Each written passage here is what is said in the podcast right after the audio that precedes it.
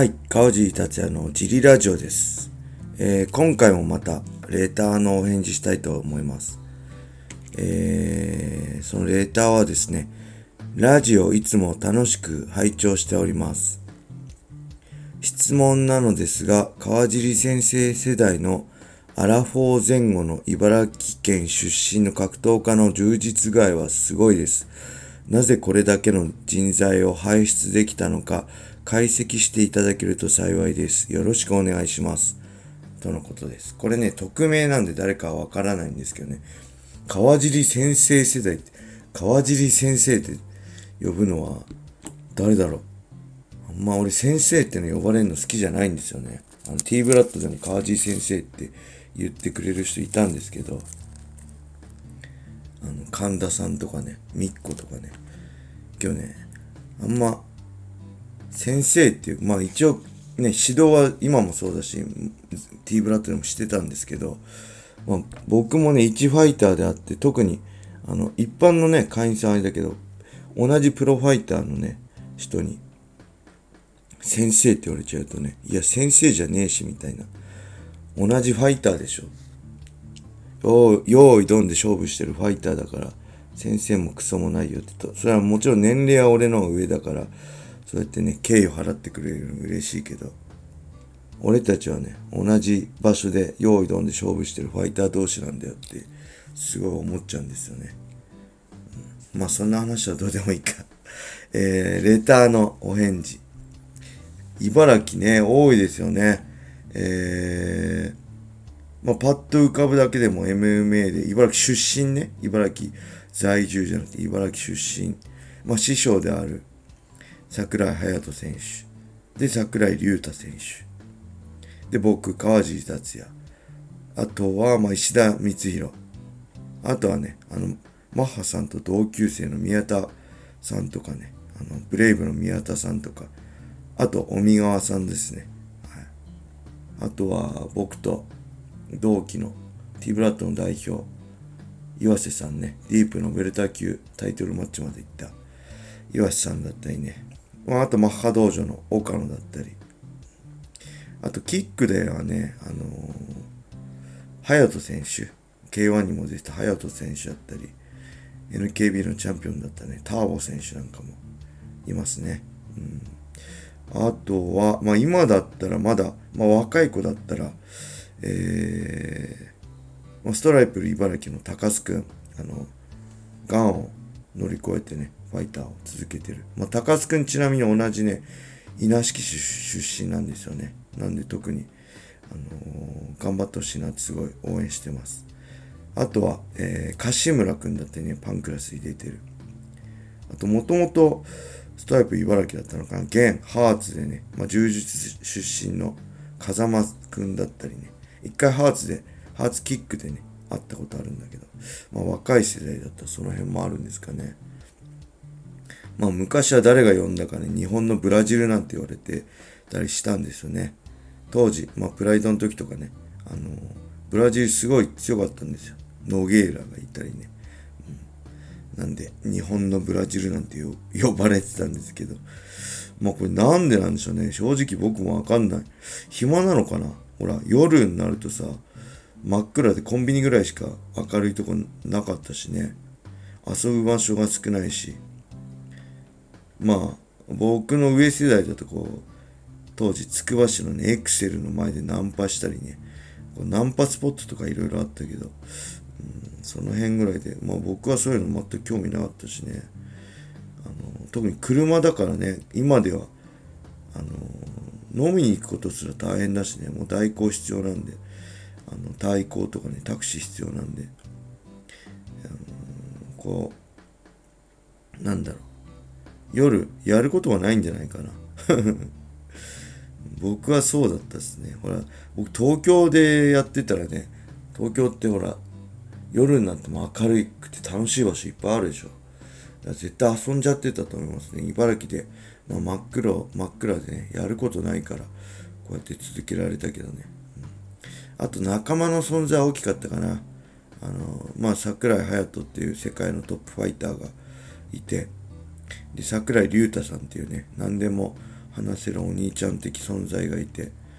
で僕にはこう岩瀬重俊っていうねほぼ同時期に1998年の同時期に始めたねあの仲間がいてねそういう仲間の存在はすごい大きかったと思います。一人だけだったらねやめてたかも。途中でも特に僕プロデビュー戦で負けててねあの大学4年生の頃でプロデビューしたのそれも就職するかバイトしながらね格闘技始めるかあの悩んでたんで仲間の存在も大きかったですね。たまたまそういう同じ志を持った仲間がたまたま集まったっていうかね、うん、まあ、岩瀬さんにも他にもいっぱいいたしね同期の人、うん、プロにはなってないけど格闘技好きで夜な夜な総合格闘技トップスに集まってくる、まあ、名前出しちゃうと渡辺さんだったり関さんだったりね。いろいろまあプロになった色くんと色川くんとかもいたしね。エビとかもプロライセンス取った。エビとかもねいたし。いろいろその当時強い選手がいっぱい集まってましたね茨城の、うん、それだから、うん、遊ぶ理由、うん、あとあんま夜の場所かもね僕好きじゃないし僕ねよくこうねヤンキーだって茨城ヤンキー多いからねヤンキーだったんですかって言われるんですけど全然ヤンキーじゃなかったですからね喧嘩もしたことないしねあの、昔一回なんかの雑誌で、武勇伝語ってくださいって言われたんですけど、いや、僕、武勇伝ないんですけど、みたいな。喧嘩もしたことないし、ただ、普通のスポーツ好きな子供だったんですけど、みたいな。すいません、何もないです、みたいになった。まあ、ただ、周りはね、確かにこう、不良みたいな存在多かったんですけど、僕はね、こう、ああ、生きがってんなーみたいな。何が面白いのかなバカだなみたいに こう、こう一歩引いてみてましたね。あの、やったら負けないしな、みたいな。多分、喧嘩はボッコボコにされて負けるんでしょうけど、僕喧嘩もしたことないし、弱かったしね、細かったし、ちっちゃかったんで、喧嘩は負けちゃうけど、まあ命の取り合いだったら絶対負けないしな、みたいに、根拠のない自信があってね、昔から意味もなく。まあその根拠のない自信のおかげで、まあアマチュアの頃激弱だったりね、プロデビュー戦で負けても、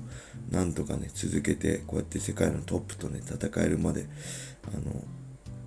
こういう存在になれることができたんで根拠のない自信っていうのはね大事だと思うんですけど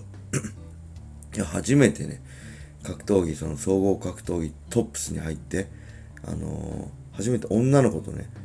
ローキックのマススパーリングみたいになったんですよカットして蹴り返すみたいなそれローのカットができなくてボッコボコに蹴られまくってねあのめっちゃ心折れましたね。俺めっちゃ弱えじゃん、みたいな。女の子にボコボコにされてんじゃん、みたいな。普通の、プロの女の子じゃないですよ。普通に健康目的で来てる女の子にボッコボコにされてへこんだのを覚えてます。ま、特に、こう、パンチがね、怖くて、寝技は楽しかったんですけど、怖くてね、右ストレートが打てなかったです。右ストレートを打つときってこう、体開くじゃないですか。そうすると、体がしょ、あの、顔が正面向くんで、怖くてね、あのー本当プロプロデビューしてもパンチ打てなかったですね右ストレートパンチ打てるようになったのはプロデビューして2年目ぐらい3年目ぐらいかなリベンジ戦の中山匠戦ぐらいまではまともに右ストレート怖くて打てなかったですね。もう怖くてね怖くてもねこう虚勢張ってたんですよ。いや俺はビビってねえし怖くねえしみたいな。それじゃね、自分を騙しちゃね、それは自分はね、あの、自分の体を思い通り動いてくれないなってことに気づいたんですよね。で、あの、特に忘れもしない2000年夏、あの、シュートの、ね、大阪大会のルイス・アゼレード対ね、桜井マッハ隼人、師匠のマーサの試合をね、みんなで、あの、車で見に行ったんですよ。大阪まで車で。うんで、その時ね、急遽桜井隆太さんがね、マハさんのセコンドにつくことになってね、で、セコンドね、ルイス・マゼレ、ルイス・アゼレードにマハさん勝ったね、勝って、隆太さんが、またこっちに戻ってきた時にね、あの、あのマッハもめっちゃ緊張してたよって言ってたんですよ、試合前。すごい緊張ビビってたよ、試合に対してみたいな。それを聞いて、あ、当時ね、マッハさんって本当世界最強だったんです。世界のトップ。あのマッハさんですらビビるんだと思ってびっくりしたんですよね。マーさんぐらい強かったらビビんないでもう余裕でもう口笛吹きながらね、試合してんじゃねえかと思ってたんですよ、勝手に。けど、あのマッハさんでさえ試合前怖い怖いんだと思って。それで、はっと、じゃあ俺がビビるのは当たり前なんだなと思って。そこから、こう、ビビるの、怖いのを認めて、あの、ビビってる上でどう勝つかってことをね、考えるようになったんです。前は虚勢してね、虚勢張っててね、あの、ビビってねえし、俺強いし、負けねえし、みたいに思ってたの。逆に俺は怖い。ビビる。怖いけどどう勝てばいいかっていうのをね、考えるようになったんです。そしたら、あの、こう、自分の実力を出せるようになりましたね。前は本当相手、相手の